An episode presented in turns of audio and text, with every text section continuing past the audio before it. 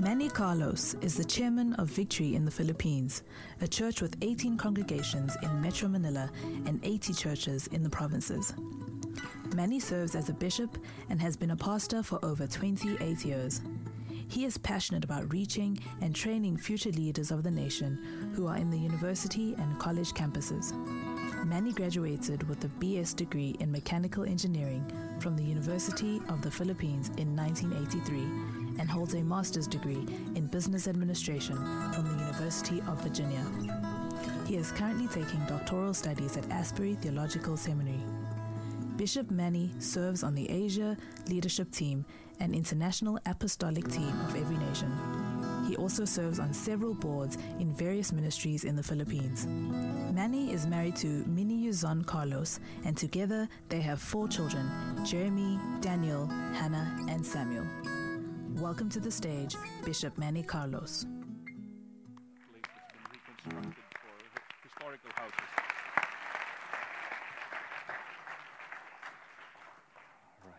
Thank you so much.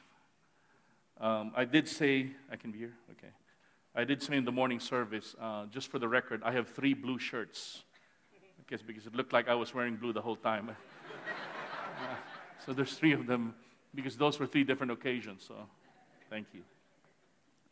All right. Well, it's a joy to be here with you tonight. I, you know, when uh, the worship team that you have, not only is it world class, but it's there's it just ministers so much refreshing. So, thank you for our, for your wonderful worship team. That brother who the, who I mean who just started. I mean, I, you know, I'm trying to conserve my energy, but I couldn't. I, you know, my feet just had to move. So. I mean, you have a wonderful worship team. Could you give them a big round of applause just so that um, you know, South Africa is now one of my favorite nations around the world. After being here for a week and just enjoying, uh, the, of course, the ministry of the word, but really you as a people, um, there's a special thing that the Lord is wanting to do. And I can, in many ways, I can, and I can say this. I hope you don't mind me being candid. I know you've gone through a lot of pain and adversity as a nation. So have we. You know, our own nation has been through so much. But yet, it's in the midst of that that there's a depth of cry to God that just touches the heart of God. And that you can sense that in the worship. Uh, if you go to our nation, you know, we've gone through so much. And the unique thing about us, and it's similar also to you, is our people are a gifted people. And so are you. But yet the enemies tried to suppress that. And I believe the Lord is wanting to do something powerful in this nation that is going to bless not just your people, but the nations of the world. That's why, and I, I don't want to get ahead of my message, but you'll see what I mean by that. But I do want to take this time in, as a, you know, not just as a prompting from the Spirit, but really to bless you as a people. Is I want to pray for your pastors. I want to pray for Pastor Roger and Nicola, and then, of course, Pastor Siv and his wife in a moment. But I want you to understand uh, when, when, when your leaders are blessed, you as a congregation are blessed too, because God's anointing flows from the head. And we've had a chance to pray for some of you earlier, and I want to just do that before I minister the word. Would that be all right? Could, could we ask Pastor Roger and Nicola to just come up? How many of you appreciate your pastors? You know, the. And I say this of him. I know Pastor Simon was here this morning, and Pastor Siv as well, and the other leaders whom I, you know, may not know personally. But I want you to understand this, okay? And yes, there's diversity here. There's unique, there's ethnicities, there's cultures. But I want you to understand when you're in Christ, we don't look at each other in the flesh anymore. We look by the Spirit. In Christ, there's neither Jew nor Greek. Come on. There's no slave nor free. We're all one in Christ. And you, as God's people, I believe God wants to give you that perspective because when you are able to understand that, then you can be a source of ministry and healing in a nation such as this that has gone through so much strife in the last decade. So I, I, don't know enough to be an expert, but I know enough to know that there's pain, and we've been through that. And so I come as not an expert, but someone who identifies with you, but yet who's also seen how God has brought healing to our own nation. And God wants to bring healing to your nation. And God wants to use this couple as part of a vital thing that the Lord wants to do. And so, Lord, I pray, I bless this man and woman of God. Thank you for the years, Lord, of sacrifice, the years, Lord, where they have labored and sown and given of themselves, Lord.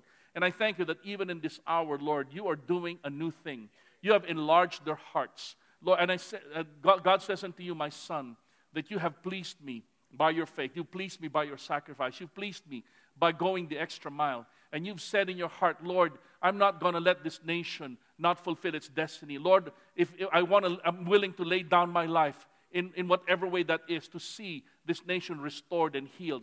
And I want you to know, my son, that this is an hour where I'm going to exalt you. And not, not just in your own context of ministry, but even in this nation. For you're going to be a voice of healing in the midst of strife. You're going to be a voice of unity in the midst of division. You're going to be a, a, a, voice of healing and a voice of restoration and a voice of destiny. I'm going to stir up your words so that when you speak, people will be, uh, will be disarmed from, from saying that, you know, this, this is a nation that's going to be divided. No, your words will bring forth uh, comfort. You're, you're going to be a Nehemiah. You're going to be a builder to restore the foundations of your city, says the Lord. And I'm strengthening you even now in this hour to rebuild the walls that have been broken down by strife and by brokenness and by sin and enslavement. No, my son, be strong because I'm going to reward you. I'm not going to let you see. I'm going to even enlarge your vision because I'm, uh, there's going to be dozens and dozens and even hundreds of ministries and churches that are going to be birthed, not just through you in this nation, but other nations. So get ready, my son, because I'm going to accelerate even that which you have I've put in your heart. And know, my daughter, that you have been. Uh, you have been quiet, but you have been a source of strength, not just to this man, but even to this church.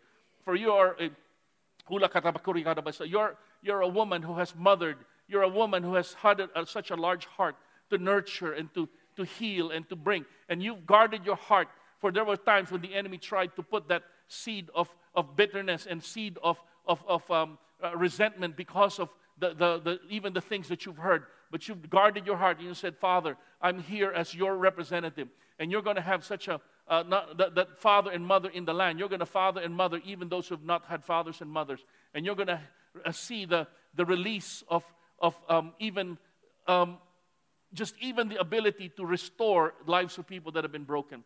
And know, my daughter, that even as you're You've set your own children, natural children, free. So I'm gonna, you're going to have a large heart to even nurture some more, uh, be even beyond your own grace and ability. Know that this is a season where you've been prepared, and this is a season where I'm going to expand and enlarge that, and I'm going to even give you a vision for what this nation will be a multicolored, just like the, uh, the, the coat on Joseph, a multicolored, you're going to have that mantle of Joseph, and that will be the mantle on this nation, and you will bring salvation to other nations, says the Lord your God. Hallelujah. All right. Pastor Sid and your wife. All right. You know, this is a special couple. The, the, uh, God wants you to know, son, you have, you have the spirit of Daniel, you have a spirit of excellence. You're one who has not settled for mediocrity, but you want excellence. And I'm going to use you as an example, even to your own people, of what excellence is. It's excellence in the spirit. It's not, it's not boastful or proud, but it's desiring to honor the excellence of God and know that your voice is going to be heard. This church, you're going to see a stirring. I'm going to double this church even in the next two years, uh, even quicker than that. I'm going to quicken the pace and I'm going to um, um, draw the young, uh, the young ones, the younger generation, and they're going to see that you have a new spirit. You're not going to have the spirit of the past. It's not, you're not victims, you're victors in Christ. You're, not, you're going to speak destiny into the people that are going to be in this church. And you're saying, yes, we may have gone through pain, but you're not going to let that define who you are. You're going to see the Word of God define what this church is going to be. And you're going to speak a new definition of what this nation and your people can be because you're going to speak the Word of God, and that truth will set people free. And know, my daughter, that you are one who has uh, sought me in the secret place. You're one who doesn't want to show yourself, but you want to hide. And know, my daughter, that spirit of intercession is a powerful tool to bring forth freedom. And you're gonna, uh, there's a prophetic stirring that you're even feeling right now. And you're saying, Lord, I'm, I'm, I'm, I'm, seeing the schemes of the enemy, but you're gonna mobilize even others and say, let's war against this and you're going to be a Deborah in the spirit. You're not just going to be intimidated uh, because you've seen enough and you say, No more will my people be oppressed. But there is a call and a destiny. Um, do you have children right now? Okay. Lord, I release your grace upon their children. Thank you that they're going to have encounters with you even at a young age. Lord, there's going to be such um, a move of the, the, the, Spirit among the children, even of this house, and their children are going to be in the forefront of that. Uh, um, um uh, I, I, see your uh, children, even now, they're going to have dreams and visions from me. And they're going to see this is what this nation will become like. Um, they're going to be visionaries. They're going to be, they're going to be thrust in leadership in their lives, even at a young age. And Lord, I thank you, Lord, that this man is going to multiply himself. There's going to be such a call and, and a sense of destiny, and it's going to be a blessing to the whole world. Watch and see what I will do, says the Lord your God. Amen. Praise God.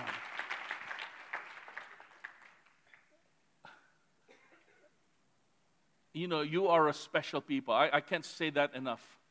And uh, there's many things that I sense, but I'd like to minister the word because I believe this is what will help you catapult you to a new place of faith when you hear God's word. Because faith comes by hearing, and hearing by the word. Amen? Anyway, I, I want to start off with a story because I shared this in the morning, so I hope you don't mind. Some of you heard the story. This is the third time, okay? And the jokes, please laugh at the same jokes, okay? But most of you haven't heard it anyway, so it'll be new, right? Um, there was an elderly couple who attended a convention in Philadelphia. Um, I, I, I, they were from another place, nearby place, and uh, this was in America about 100 years ago, so it's been quite a while, but it's a true story. And after they attended the convention, they realized, you know, I think rather than try to go home, I think we need to look for a place to stay in the night. So they, because, you know, they, they were already tired and worn out. So they went to one hotel, and unfortunately, it was full packed. Another hotel, several hotels that they tried to get a room, they couldn't. Why? Because uh, there, apparently there were three simultaneous conventions going on around in that city.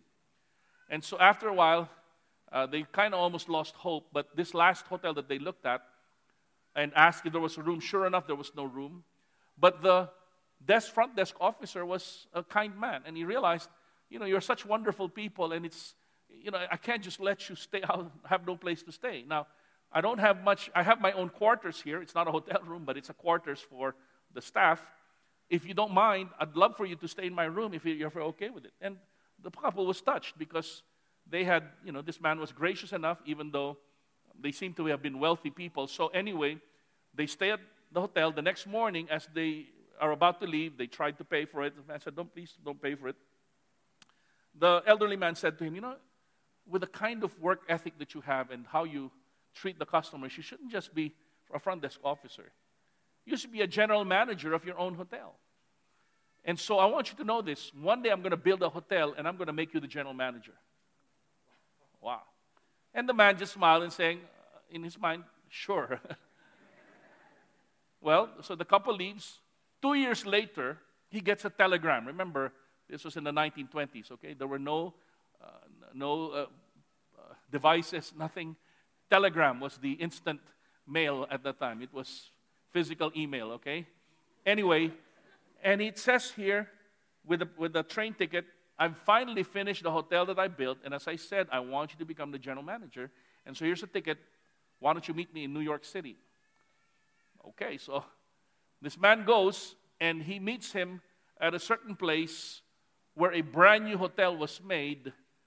This name, the, the, this name, the man's name, by the way, was Rudolph Astor, and he had just built the Waldorf Astoria Hotel, which was one of the plushest hotels in that city to this day, as far as I know. So, what is the lesson there? In the course of our lives, we meet different kinds of people, don't we? And sometimes we don't know that in our interaction with them that they're going to change our lives. Or perhaps the other way that you change some other people's lives. But as good as that is, there's someone so much greater who meets with you and me and the problem sometimes is we may not really know who that person is. That person is none other than God. And I want to show you from a story in the Bible in Genesis chapter 28 how someone's life was transformed because of an encounter with God that he didn't even realize was God meeting up with him.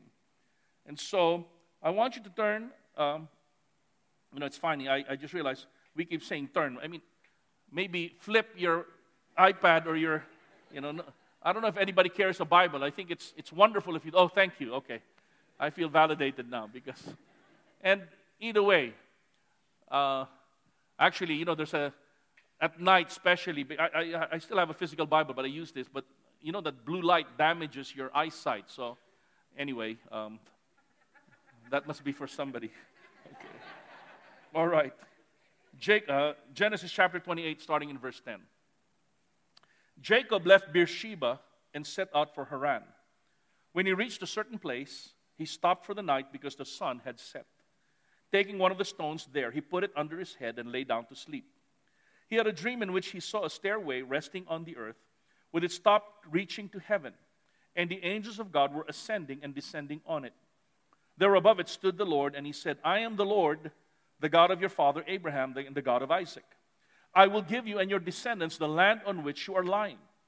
Your descendants will be like the dust of the earth, and you will spread out to the west and to the east, to the north and to the south. All peoples on earth will be blessed through you and your offspring. I am with you and will watch over you wherever you go, and I will bring you back to this land. I will not leave you until I have done what I have promised you. When Jacob awoke from his sleep, he thought, Surely the Lord is in this place, and I was not aware of it. He was afraid and said, How awesome is this place! This is none other than the house of God. This is the gate of heaven. Let's pray. Father, I pray that you would anoint the preaching of your word tonight. Lord, your words are spirit and life to us. Lord, thank you. Not, I pray that they would not just hear the voice of a human, but your very voice by your spirit as, it is, as, as your truth is spoken of. Thank you that you want to do a, a, a transforming work in the lives of these precious sons and daughters of yours. So do that, Father, for we ask it in the name of your Son, Jesus. Amen. I've entitled my message, God's Unrecognized Presence. And as the story goes, Jacob had just left Beersheba and was on his way uh, to sent by his parents to look for a wife. And I'll explain more about that. And in the process, as he was traveling, it says here, because it had gotten dark, he had to stop for the night and sleep. You know, remember, during those times, there was no electricity, and so you couldn't really travel much. You had to, uh, you know, you had to, uh, you had to stop. And so it was really by happenstance that he was there in that particular place, right? But what was happenstance to him was God's ordained timing and meeting place to him for him to have this encounter with God. As Pastor Jim would say, Jim Laffoon, he said in this place he collided with his destiny. And his destiny was he was going to continue the blessing that God had promised Abraham and Isaac, his grandfather and father, that that same promise of fruitfulness and multiplication. How many of you would like that promise to multiply and uh, uh, uh, I don't mean that in the natural, okay? I mean, if you multiply in descendants, I mean, that might be too much for you, but at least spiritually, okay? Uh, thank God for families, okay? I have four, okay? And uh, they're, you know, they're wonderful. But anyway, my point is, okay, uh, I understand we have a little more time here, so I'm not as constrained, so I can tell a lot more stories, right? Anyway, anyway, um, so as he sleeps, you know, he has this dream, okay? and this stairway from heaven, okay? I don't know if that's what Led Zeppelin had their inspiration. Some of, some of you are alive during my time, okay? Uh, you wonder, who's that, okay? Uh, that was my unsaved days yet, okay? Anyway, so, and, and God began to speak his destiny upon them, and he said, uh, wow, God is in this place. That, he called that place Bethel. It's not named here, but that's what Bethel means, the house of God. God was here and I was not aware of it. Okay? Now, we know one of the revelations of God, you know, the, uh, the, I'm not trying to give you a theological study uh, course, but one of the attributes of God is that He is omnipresent. What does omnipresent mean? That means He's present everywhere.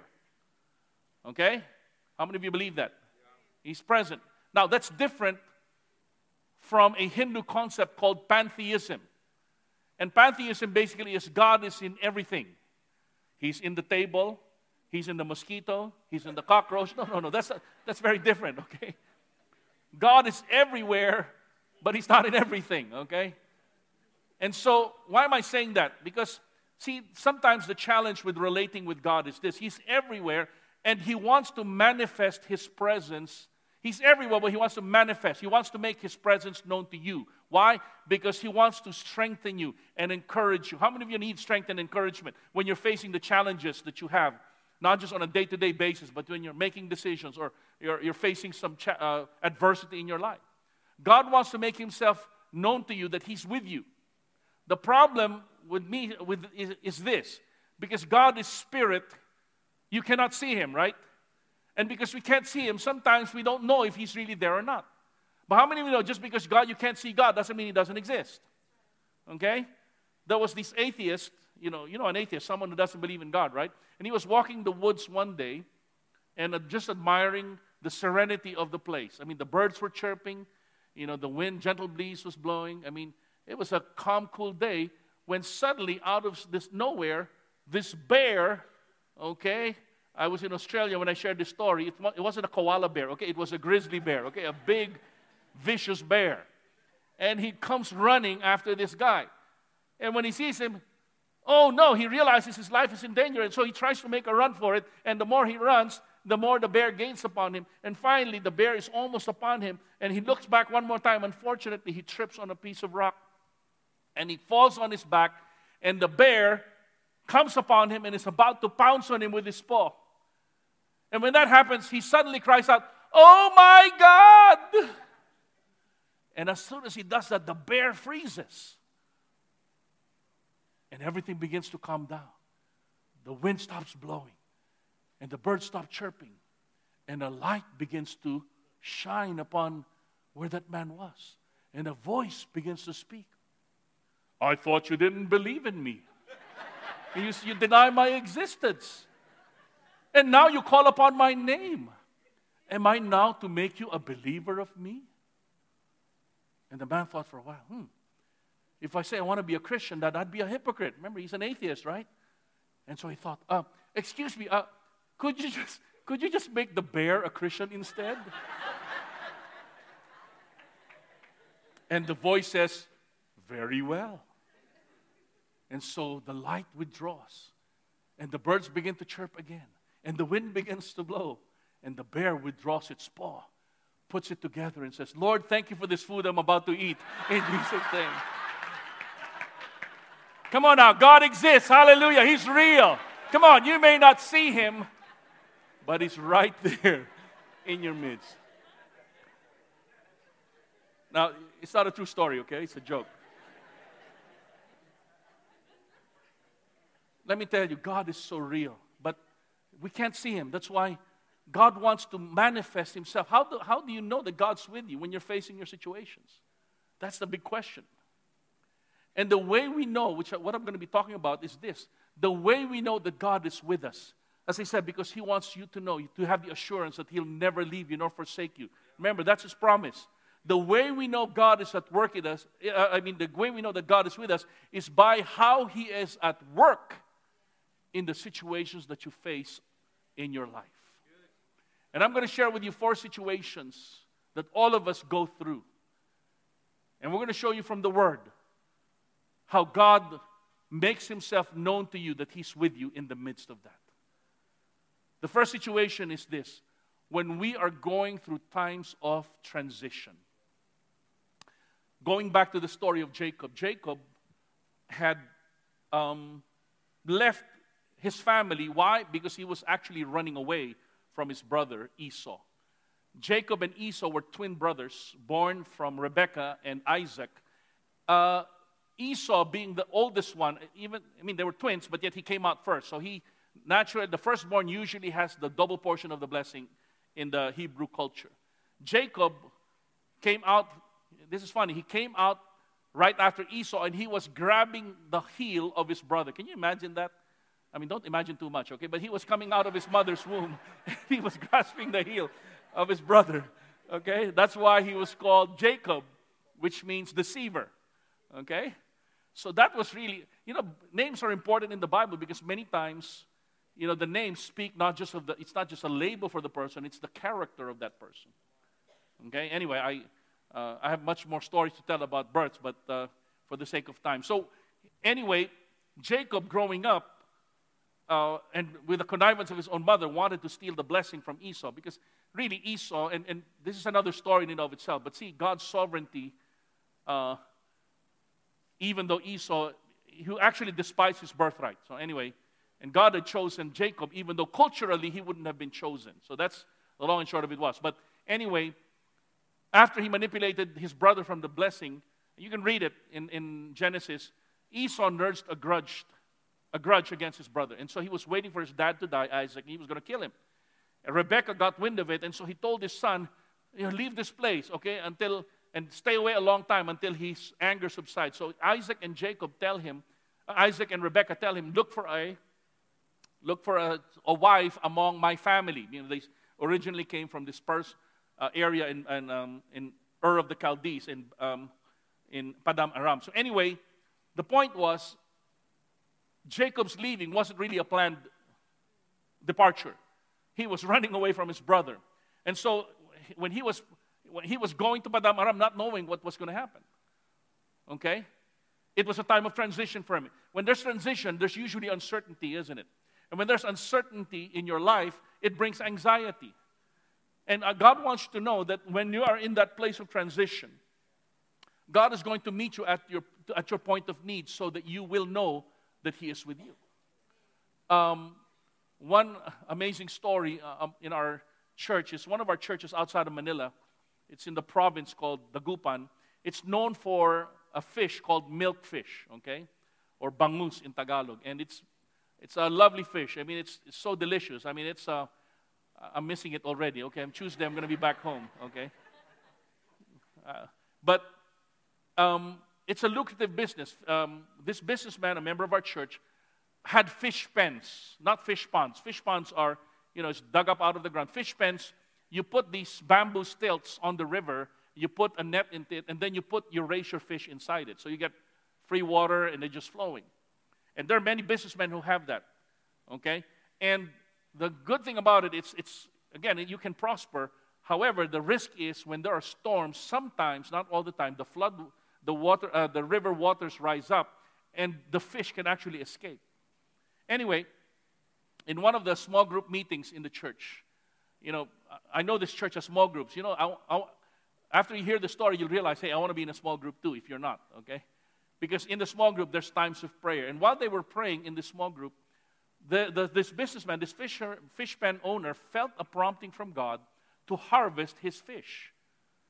I don't know if it was one of the press, but he felt the prompting. And he was thinking in his mind, Lord, is this you? Because his fish, although it had grown, you know, there's a peak time to harvest it, you know, when the fish are fully grown. And I think it probably needed another week or two before the fish should have been harvested. But after, uh, uh it couldn't leave him, so he prompt, he was, he realized, okay, Lord, I'm just going to obey you. So he harvested his fish, even though it wasn't the biggest. He could have made a little more money if he had waited a little longer. Well, what happens is less than a week later, a few days, a surprise storm, it wasn't predicted by the Weather Bureau, just came into that place.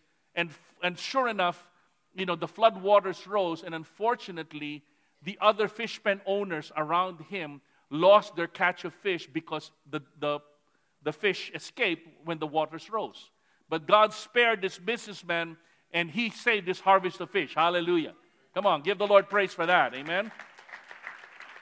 But you know what? That's not the end of the story, okay? When the waters receded to their normal levels, this businessman, member of our church, goes to his fish pen, and to his surprise, there were more fish in the fish pen. Apparently, the fish from the other fish pens ended up in his fish pen. now, you might say that's not fair, is it? But how can you tell? There's no label on that fish. I mean, there's no chicken by the sea label or whatever that tuna fish company brand is. Come on now, when you're facing times of transition, you may be changing jobs, you may be lost a job, maybe there's a death in the family, or maybe you're about to get married. Whatever transition you're going to, God is going to meet you at that point and give you the direction you need. Amen? You know, this is what Psalm 25, verse 4 says this Show me your ways, O Lord, and teach me your paths. Someone rendered it this way He said, Lord, show me your next course of events.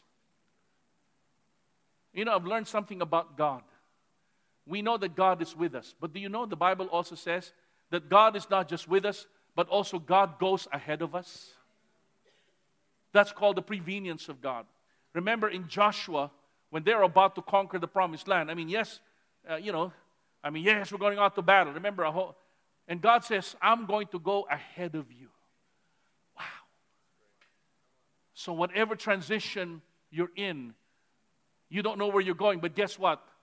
God assures you He'll be with you. And when you end up in that transition phase in your life, God's already there ahead of you. Second situation where God is at work in our lives is when we are facing trials. 1 Samuel chapter 1, verse 12. And I don't know if any person has not gone through adversity and trial. Is there any person here who doesn't have had a trial? Can I pray for you to have one in case you haven't? No, God, someone said, you know, God afflicts, God comforts the afflicted, and He afflicts the comfortable, something like that, okay? There's something about trials that does something in our lives, and I'll show you where, uh, how. First Samuel chapter 1, verse 12 says this. This was Hannah, a wife of Peninnah, and he, Peninnah had two, I'm sorry, wife of Elkanah. Elkanah had two wives, Peninnah, who had children, and Hannah, who didn't have children. And there was strife between the two wives because, uh, you know, um, Peninnah was mocking Hannah because she didn't have uh, children, okay? Well, of course, the problem was having two wives in the first place, okay?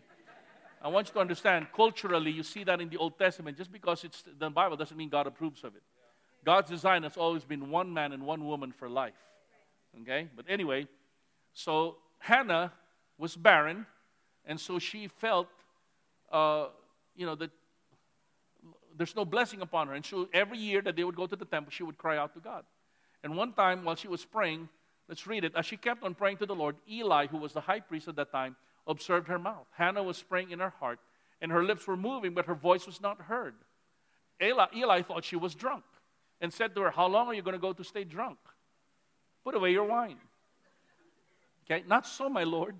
Hannah said, I'm a woman who's deeply troubled. I've not been drinking wine or beer. I was pouring out my soul to the Lord. Please don't take your servant for a wicked woman. I've been praying here out of my great anguish and grief. And Eli realized, oh, I missed it. So he said, Go in peace, and may the God of Israel grant you what you have asked of him. And so the priest spoke blessing. And so, what was she in anguish about? She did. She wanted to have children, and she, if you read the prayer before this passage, she actually made a vow to the Lord. Of course, it's you know it's difficult when you make vows because when you make vows, God takes it seriously.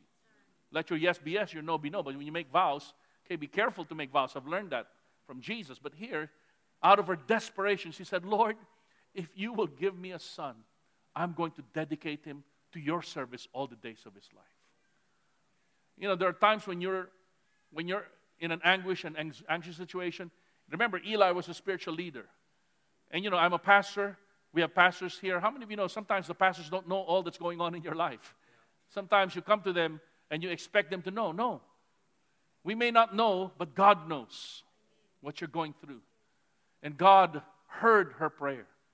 And a year later, she gives birth to a baby boy and she names him Samuel, which means heard of God.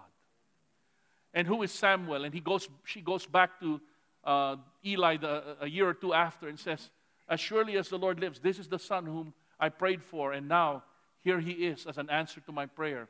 And now I give him back to the service of the Lord. He basically turns over Samuel after he was weaned. He was going to stay there and be dedicated to the priest, priestly ministry. Can you imagine? She, fulf- she received her answer to prayer and she fulfilled her vow. Now, the good news was this, by the way she had about, I think, five other children after that. So God did, okay? Now, of course, he was going to see Samuel. It's a touching story, really, of a mommy, you know, dedicating, and she would make this little robe, priestly robe for him. But the point is this um, Samuel became one of the greatest prophets in old, the whole Old Testament history. He was the one who ushered in the monarchy with anointing Saul and David as the kings of Israel. And so the lesson we can learn here, brothers and sisters, is this what is the purpose of trials? Okay? The purpose of trials is to bring us to a point of desperation so that when we cry out to God, God can answer us. And I realized this the greater the destiny and the call upon a people or a nation, I believe the greater the testing of that na- the faith of that nation. That's why, to me, in my own nation and in your nation, the testing and the trials are not meant for God to destroy your nation. It's meant to prepare you for a great destiny that He has for you. Some of you don't believe that, do you?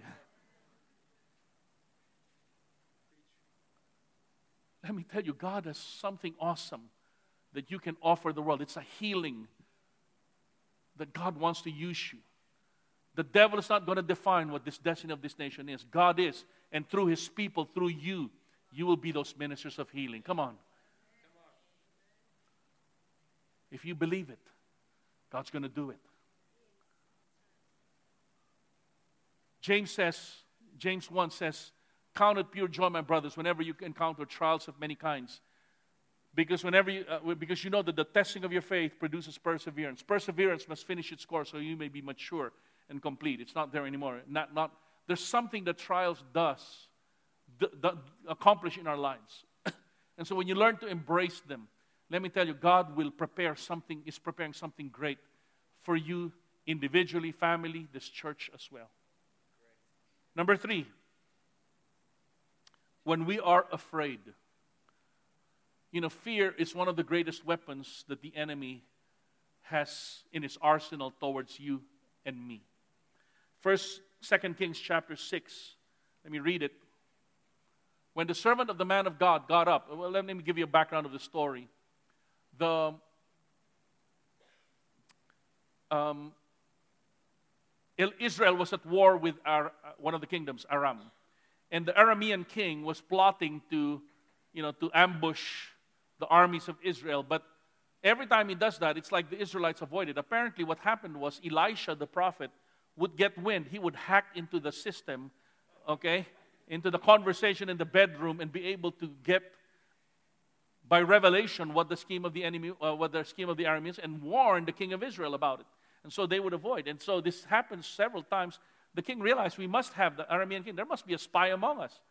And the guys and the leader said, No, it's Elisha the prophet. And so the king of Aram was so angry, he decided to send a team to capture them, basically, to kidnap them. And so as they were on their way, you know, the servant was, and Elisha were asleep. They were just two. And then they woke up. They saw the people around them Okay? And this is what we read. When the servant of the man of God got up and went out early the next morning, an army with horses and chariots had surrounded the city. Oh no, my lord, what shall we do? The servant asked. Don't be afraid, the prophet answered. Those who are with us are more than those who are with them. So apparently, the servant's eyes were opened and he saw in the spirit. You know, when you look in the natural, you know, you see, you know, there's a family loved one who has sickness, or there's, you know, your your, your business is not going well, or this, you can look in the natural and say, wow, the enemy is overwhelming me. But what God wants to do, He wants, when we're afraid, He wants to open our spiritual eyes to see the reality that there are more who are with you than those who are, than those who are against you. You know, people deal with all kinds of fear, isn't it? I want to enumerate a list to you. I looked at this. You can just get this online, but apparently people deal with all kinds of fear. For example, Peladophobia, it's the fear of baldness and bald people. Okay? Now don't look at the person beside you, okay? Don't be afraid. Aerophobia, fear of fear of drafts. Porphyrophobia, fear of the color purple. Chaetophobia, fear of hairy people.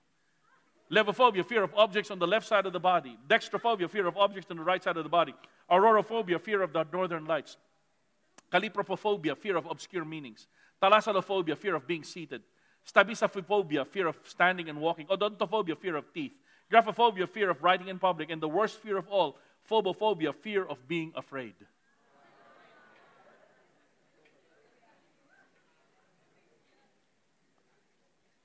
Come on, whenever, whenever we're afraid, we need to realize God's going to fight the battle for us. Amen?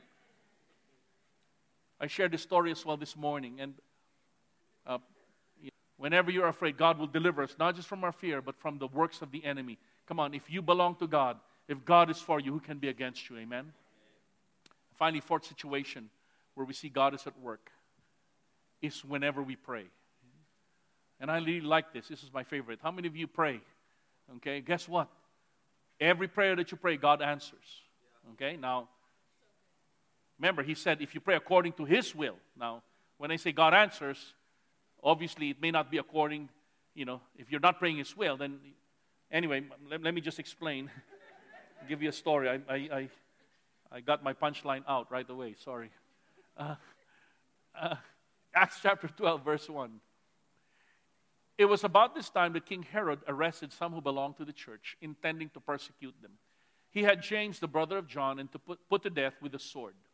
When he saw that this met with approval among the Jews, he proceeded to seize Peter also. This happened during the festival of unleavened bread. After arresting him, he put him in prison, handing him over to be guarded by four squads of four soldiers each. Herod intended to bring him out for public trial after the Passover. So Peter was kept in prison, but the church was earnestly praying to God for him. Remember, James was one of the original three closest disciples of Jesus Peter, James, and John. That James was the one who was put to the sword. So this was serious persecution. And now Herod had Peter arrested. He said, Wow, this pleased the Jews. I'm going to get Peter too. And when Peter was put in prison, the, rea- the church realized this is serious. Okay? And so they cried out to God. They started earnestly praying for him. I mean, day and night, they probably interceded. Well, what happened was we don't we don't read it, we won't read it anymore, but you read the rest of the story. The night that they had been, you know, that night, that same night, because he was going to be put on trial the next day, the church was crying out. An angel appears to Peter and begins to unshackle him. It's actually Peter thought he was sleeping. Okay, but the angel, you know, stabbed him at the side, you know, and he led him out of the prison.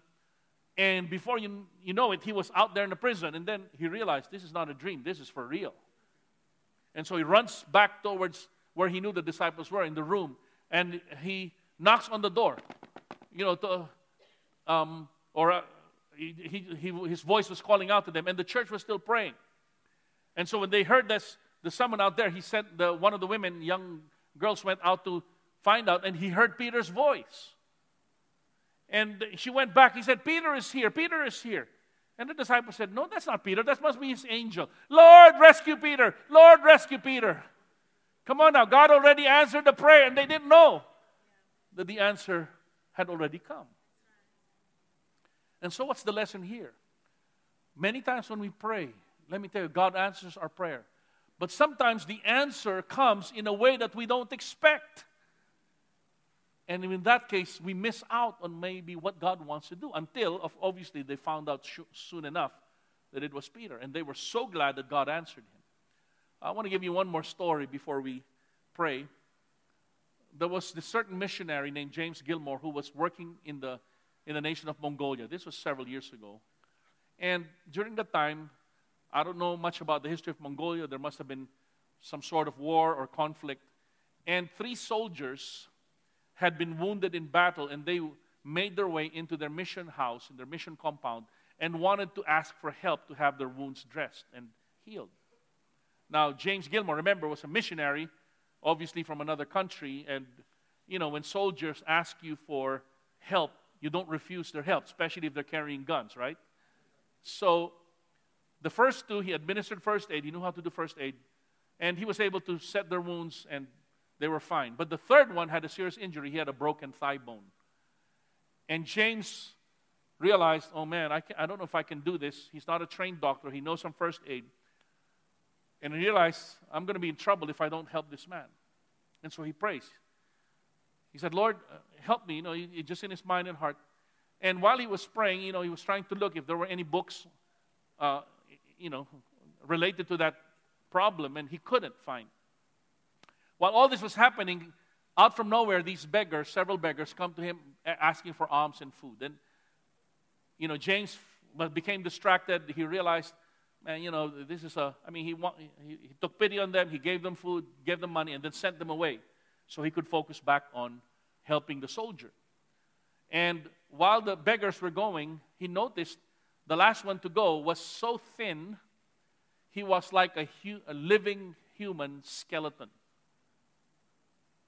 And then as he looked at him, something, a, li- a light brightened up in his mind. You know, the lights were turned on, and he realized this man was a fine specimen of human anatomy.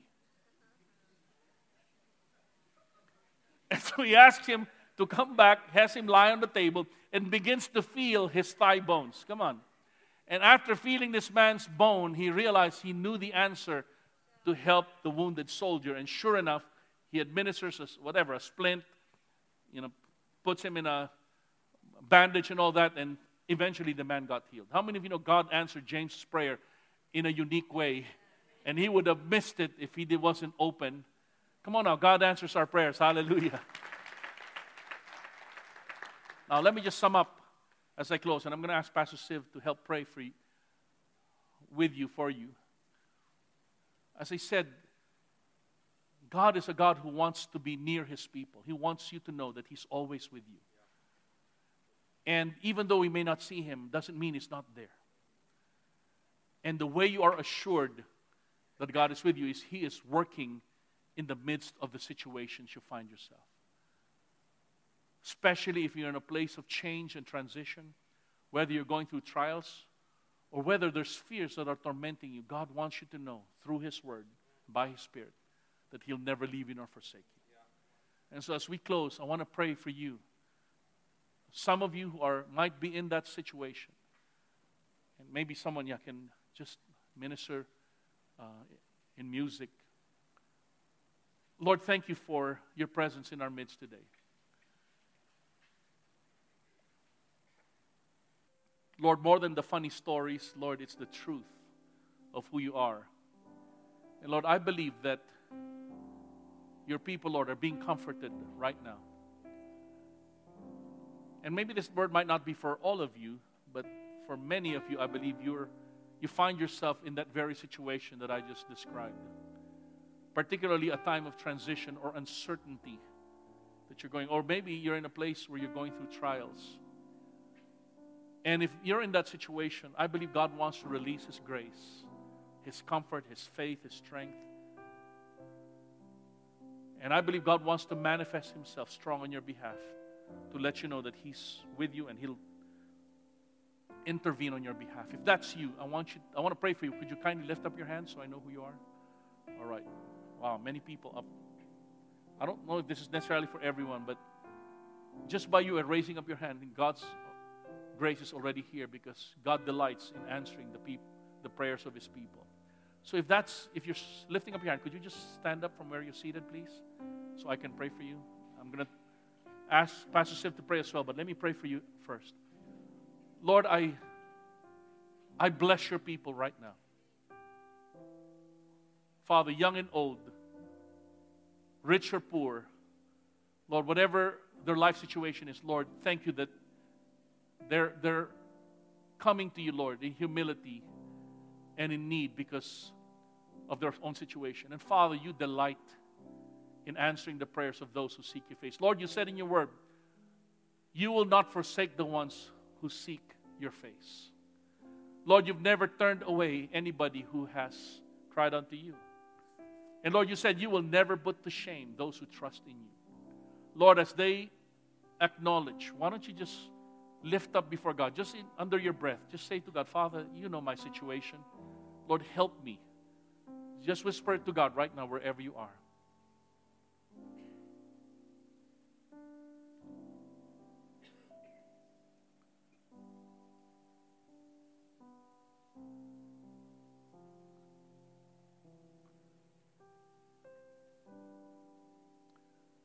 Father, your word says that to come to you those who are weary and heavy laden and you will give us rest. Lord, you said to take your yoke upon us because your yoke is easy and your burden is light. Lord, lift up the burdens right now.